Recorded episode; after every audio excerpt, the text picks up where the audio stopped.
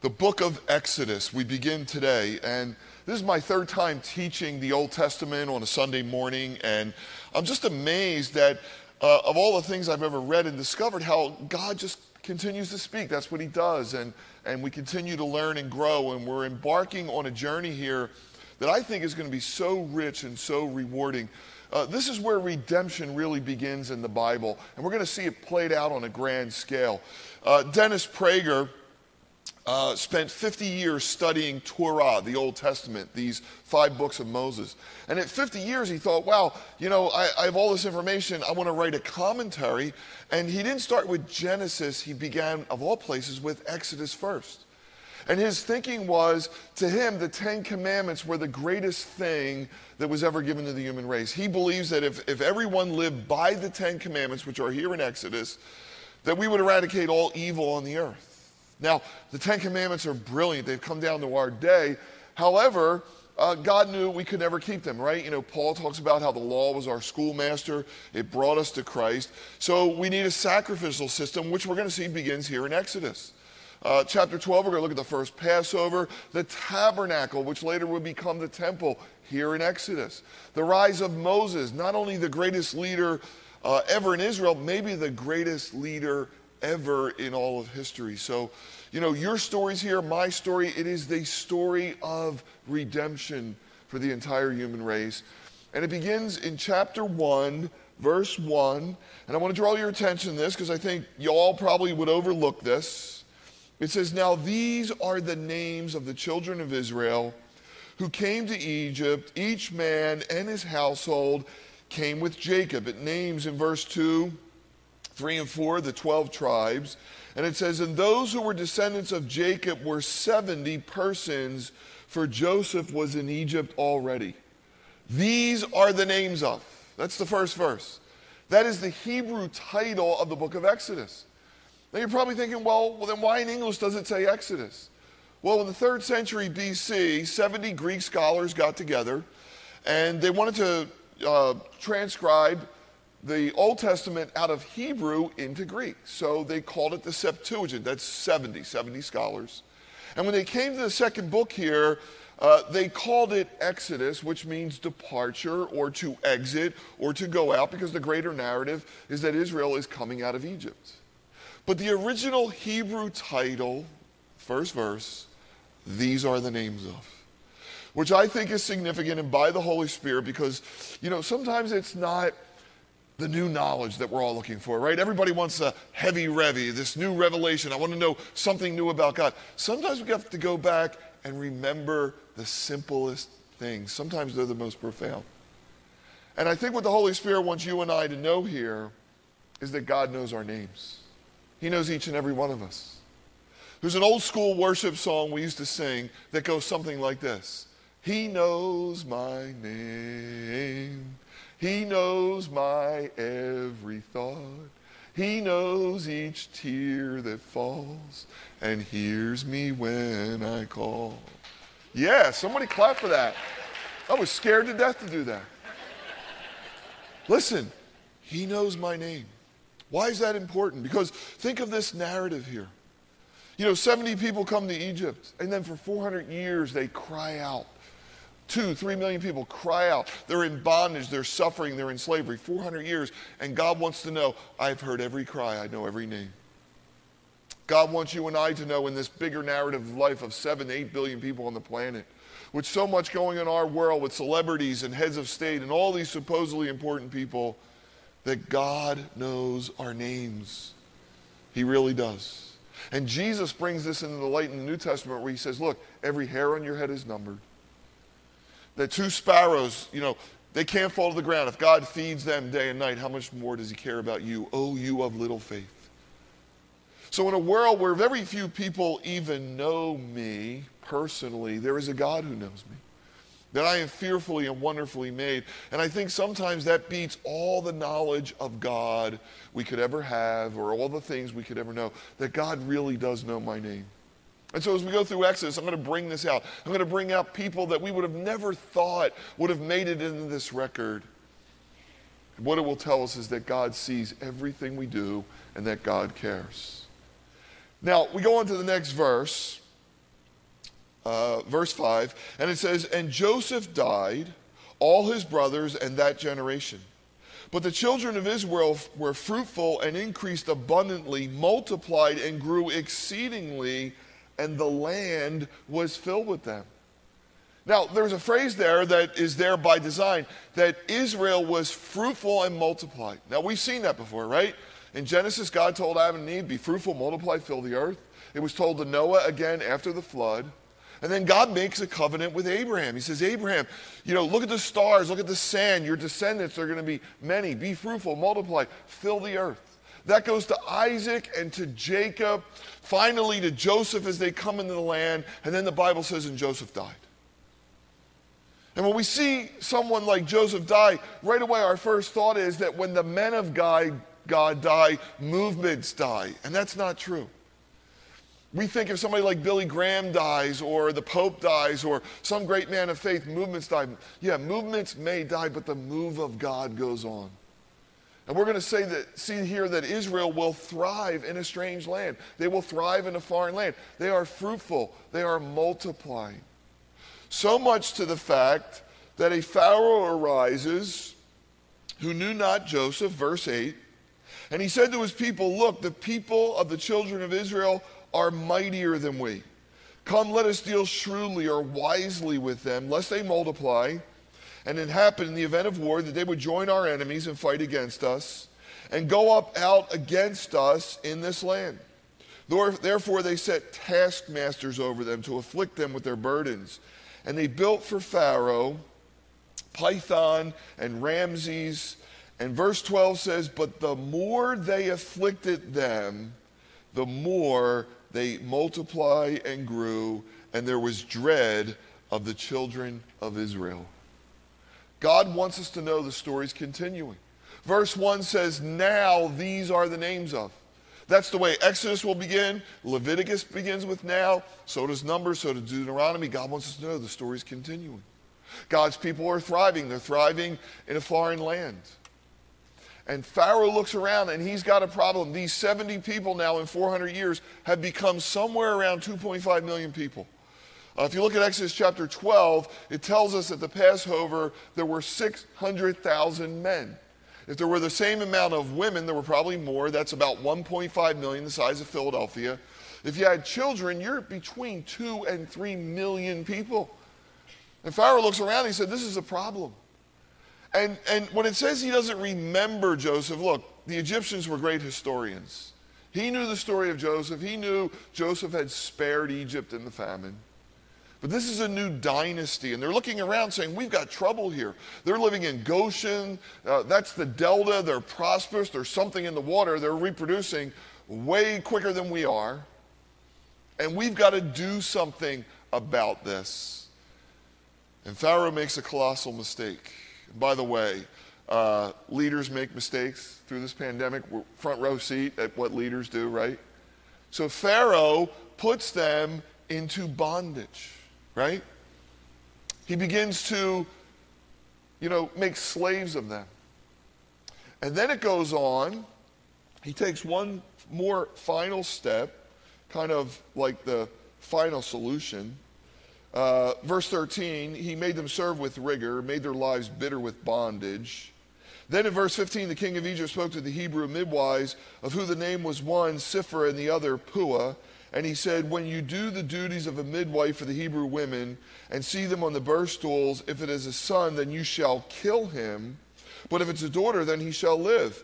But the midwives feared God and did not do as the king of Egypt commanded them, but rather they served the children and kept them alive. So we see a, a couple things for the first time in the Bible here. First of all, the rise of anti Semitism. Anti Semitism, the hatred for the Jewish people, makes absolutely no sense if you look at it. It's not rational. It's not rational because the people of God were never. Um, they were never a rogue nation. They were never imperialistic. They're not a violent people. And yet, here from Pharaoh, and it will go to Nebuchadnezzar, to Belshazzar, to Haman in Persia, to Hitler, to Saddam Hussein, you know, anti Semitism makes absolutely no sense. It's one of the great proofs for God. There's no other way to look at it than say there's a bigger narrative here. That Egypt represents empire of the world, Pharaoh represents Satan who hates the people of God, hates them ever since Genesis chapter 3, where there was that prophecy that the seed of the woman would come and crush the head of Satan, that there would be a deliverer, a Messiah. Moses, a type of that deliverer. And it's come all the way down into our age. You can Google anti Semitism. Uh, right now in Europe, they're at the highest level of anti Semitism since the Holocaust. Makes no sense. And Pharaoh's idea here is to wipe them out and take them off the face of the planet. Now, the midwives, it says, fear God. It doesn't say they love God, which is really colloquial today. Oh, I love Jesus. I love God. No, they feared God. Proverbs says the fear of the Lord is the beginning of all wisdom. And their wisdom moves them to action, and they begin to spare these children. Now, I don't know what the political construct of the day was. You know, I don't know the rationale here. I don't know anything here. But they disobey the laws of a king. Uh, verse 15 is the first act of civil disobedience in the Bible uh, which raises the question, because we're kind of living through that time now uh, can we disobey the laws of the land? And these two midwives lie to spare children. Is lying not a sin if it's done in the right place? Uh, let's start with lying. Heard a sermon a long time ago where the pastor said, if you are ever coerced by a genocidal maniac to commit mass murder and by lying you can spare lives, I will not criticize you for lying. Okay? Outside of that, lying is a sin. Lying is never good. As Christians, we are truth tellers. As people that have the Spirit of God, we tell the truth. But in this case, to spare children, I believe it was ordained by God. What about civil disobedience? Again, here in America, for maybe the first time, we are looking at a situation where in California, New York City, you can't have church. Can't gather since March uh, restrictions so stringent against churches with COVID 19 that it's almost impossible to do church at any level. And there are some pastors that have to make the decision okay, we'll abide by the laws of the land. Other pastors are saying, no, church is essential, we're going to move forward. And everybody has to figure that out. And, you know, you know, I've said it in March, I'll say it again. Right now, there are more people in Costco that are in this facility. I have somebody taking drone shots of the parking lot. I stand there during the week. It is packed. And then somebody will say, well, wait a second. That's because people need food. Food's essential. I stand there. Christmas trees, big screen TVs, Godiva chocolate, five boxes of Cheez Its, uh, ribeye steaks. Come on. How much do you need? Costco is the church of America. The consumers are the parishioners. And so there comes a time where the laws of God supersede the laws of man. And, and listen, let's say we give everybody a mulligan through this. What happens the next time and the time after that? I went back and picked a book off my shelf by Hal Lindsey. Hal Lindsey was the best selling author, New York Times best selling author of the 1970s, the entire decade. Uh, not the number one best selling Christian author, that genre didn't even exist yet. Uh, Countdown to Armageddon, The Late Great Planet Earth. He wrote all these books on prophecy. I went and picked one off the shelf. And Hal wrote this in the 70s. He said, Many Christians in the United States ask me if I think the church will see a persecution before the beginning of the tribu- tribulation. My answer is that according to recent estimates, three fourths of the church is already under severe persecution around the globe at this very moment. Remember, communism uh, had not fallen yet. So it's really not a matter of where uh, the ch- whether the church will face severe persecution, but whether it will ever hit the church in the United States. Okay, this is 50 years ago. In my perception of prophecy and current events, it definitely will. And if that day has come, I don't know. We'll see. We'll see how all this plays out. But these midwives do an amazing thing. And listen, they're named.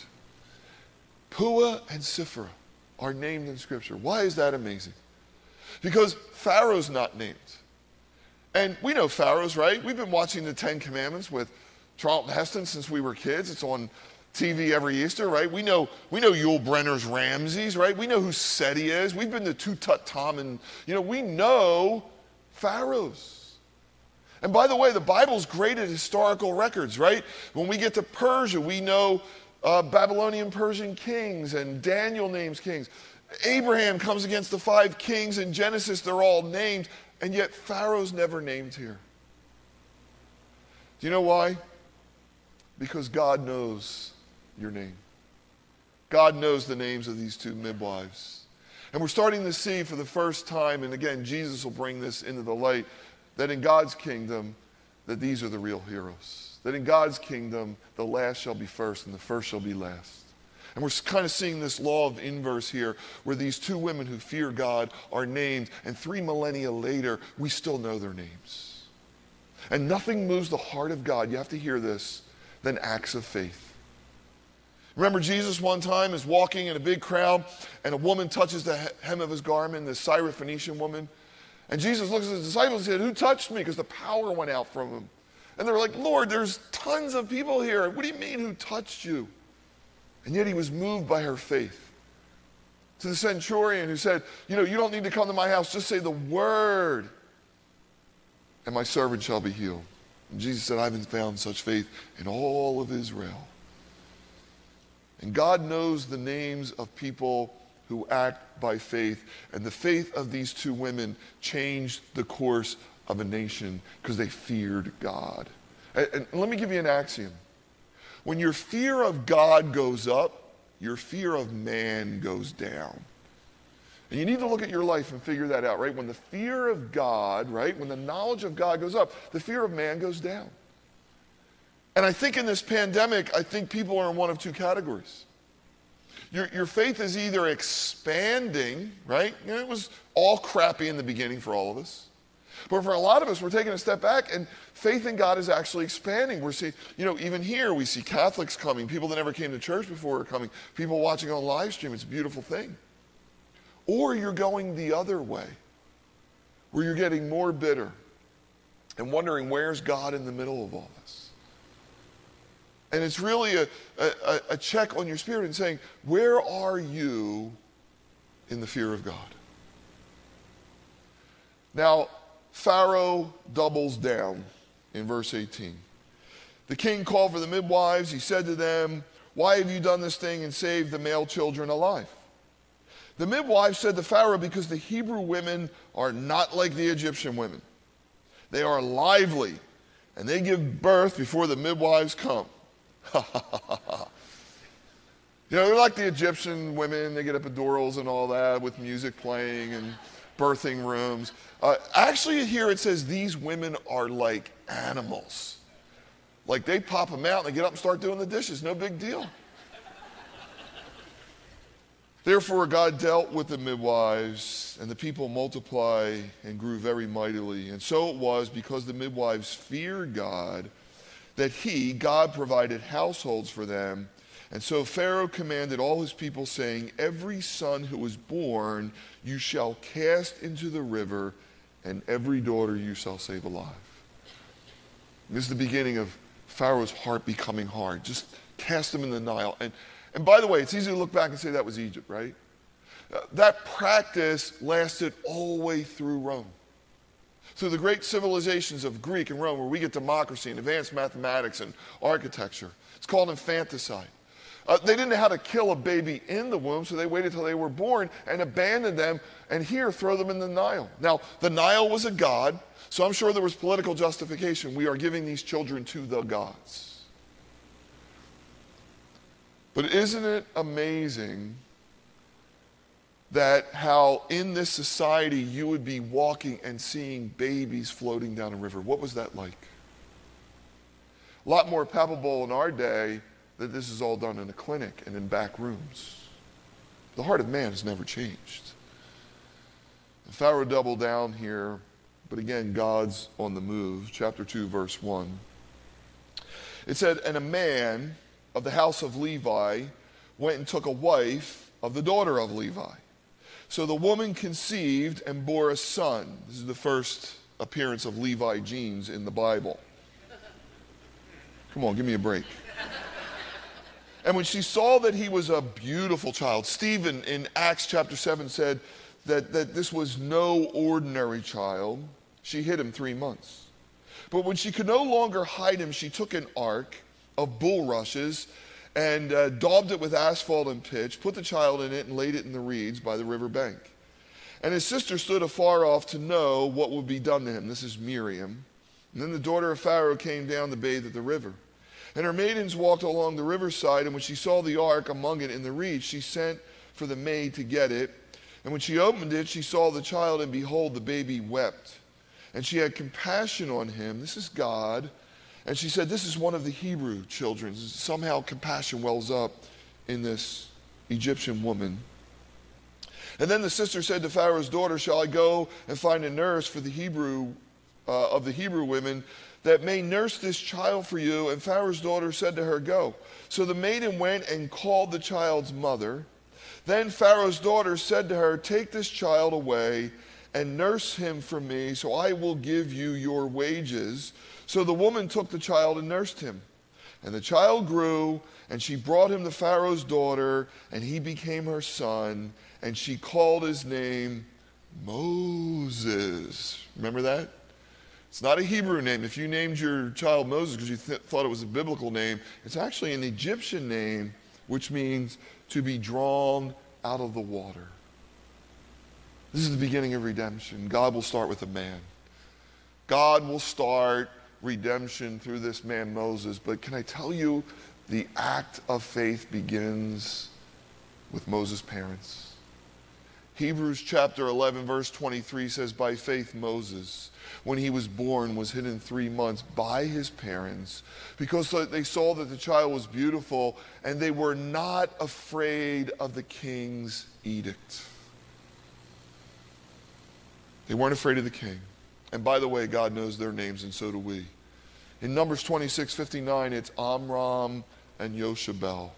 And, and I want to bring this out because out of all that's going on in Egypt, of all the power brokers of Pharaoh and Moses, and all the characters we're going to see, God knows the name of these parents. And it has to ring important to you because there's a lot of parents in the room, a lot of future parents, a lot of people that think what you do is every day is insignificant. You know, I'm changing diapers and I'm cooking meals and I'm putting all this labor in. And here's a God out of 2.5 million people that says, there's Yamram, there's Yoshabel. And they might not part the Red Sea, but they've changed the course of a nation by faith because they feared God and not the king. When they saw there was something about this child, now, I don't know what it was about Moses, right?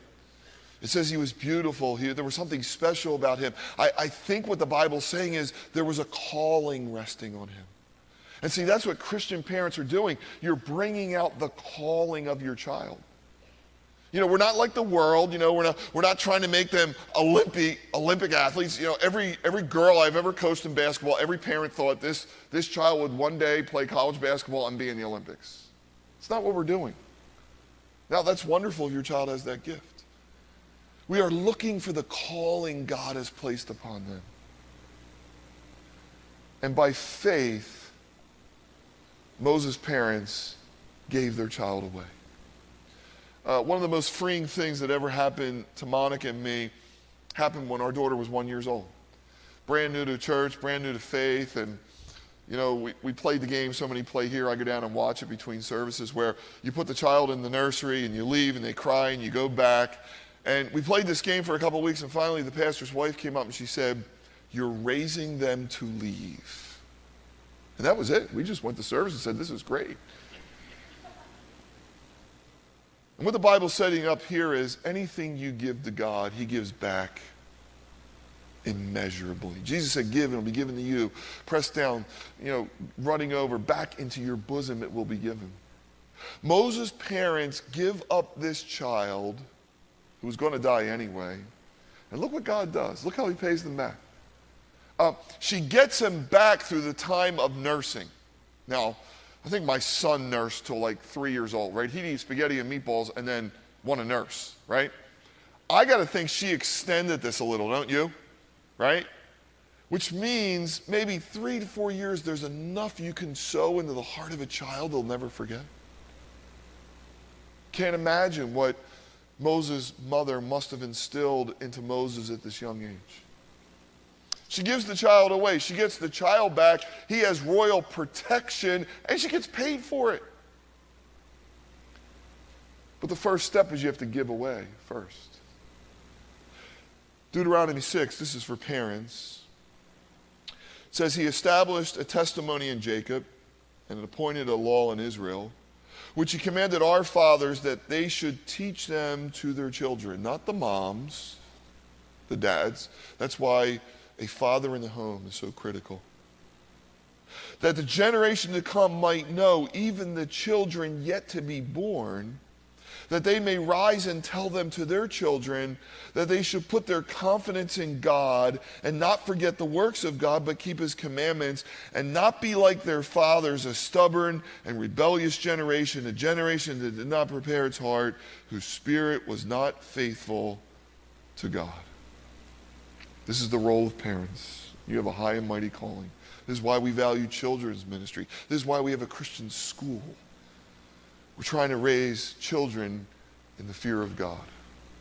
Now, next week we'll get into Moses. Next week we'll start to look at how redemption plays out. But I want to end on what we see in the New Testament. I just want to give you two verses. And the first one's in Luke chapter 9. I'll set up the story for you. You know it well where one day Jesus climbs a mountain. We're not sure where the mountain is. We know it's in northern Galilee. He takes Peter, James, and John. And the scripture tells us that Moses and Elijah appear to him. Now, for all those who understand Moses never made it into the promised land, he finally did on the Mount of Transfiguration. And it's recorded there that they appeared in glory, right? So, in other words, they saw Jesus for the first time the way John would see him in the book of Revelation, right? His glory came out. Peter would write later, We didn't follow cunningly devised fables, we made known to you the power and coming of our Lord, but we were eyewitnesses. We were on that mountain. And Luke says, And behold, two of them talked to Jesus, Moses and Elijah, who appeared in glory and spoke of his decease or his death, which he's about to accomplish at Jerusalem. So they appeared and they're telling Jesus about the cross in Jerusalem. That word deceased there is Exodus. They talked to Jesus about his Exodus. Now that's good news for you and me. Because death for us is not the end of it all, as atheists tell us, but it is a exodus or going out to another place. Do you ever go to the airport and you're going to like a business trip to Columbus? But you're passing all these gates that are like Rio de Janeiro and Hawaii, all these places you'd rather go.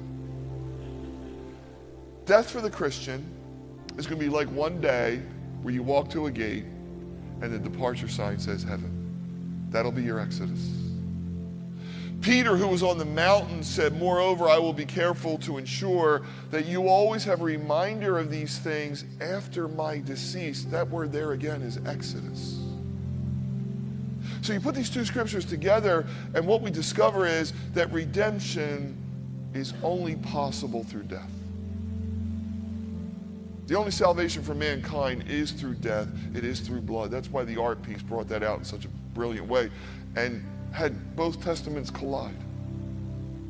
We're going to see it when Passover comes, where the final act is death of the firstborn, and the only way through is through the blood of a lamb thousands of lambs, but singularly one lamb. The bigger narrative is every human being ever born was born into Egypt, born into bondage, born into slavery. The Bible says that you and I were led by Satan to do his will. He is the God of this world, he is Pharaoh.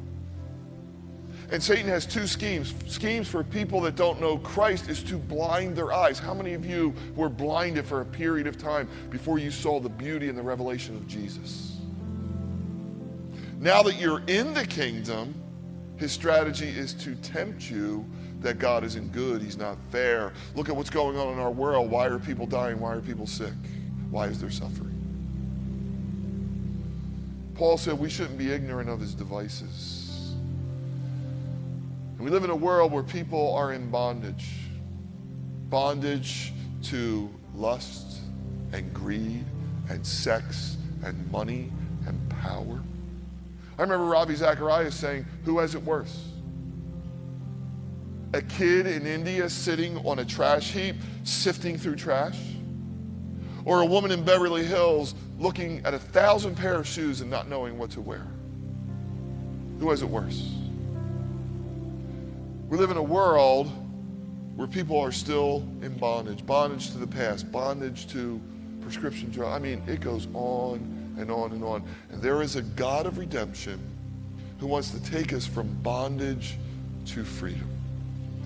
Way before Mel Gibson, you know, God was yelling freedom to the human race. And he's calling us out. See, that's what it is. It's a calling out. By the way, the word church in Greek, ekklesia, means to be called out.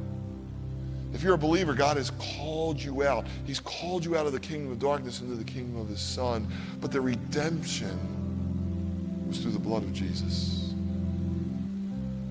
And so, as we go through the book of Exodus, God is calling us out. He's constantly calling a people out of a people out of a people. That's why there's denominations, by the way, right? Denominations go south, God calls a new people out, and we have a new denomination, and that goes south, and God calls another people out, and it's constantly calling. What's God calling you out of today? What's God saying? You know, enough is enough. I'm calling you out of that. And the call is always out of something and into a greater freedom. And I don't know what it is for you. I want to hear the voice of God. I want to know what it is for me. Because I know whatever I give to God, He's going to give back to me over and over again. And I haven't figured everything out, but I figured this out. I am free. I am free today to choose to walk with God or against Him. I never had that choice before, but I have it now. I have that freedom, and that freedom has taken me to a place where I'll never turn back. And there's a grand invitation, right? There's a grand invitation for everybody in this room, wherever you are, to experience the freedom we have in Jesus Christ, because redemption begins at the cross. And it continues through the ages. And as we look at the life of Moses, we'll unpack it week by week by week.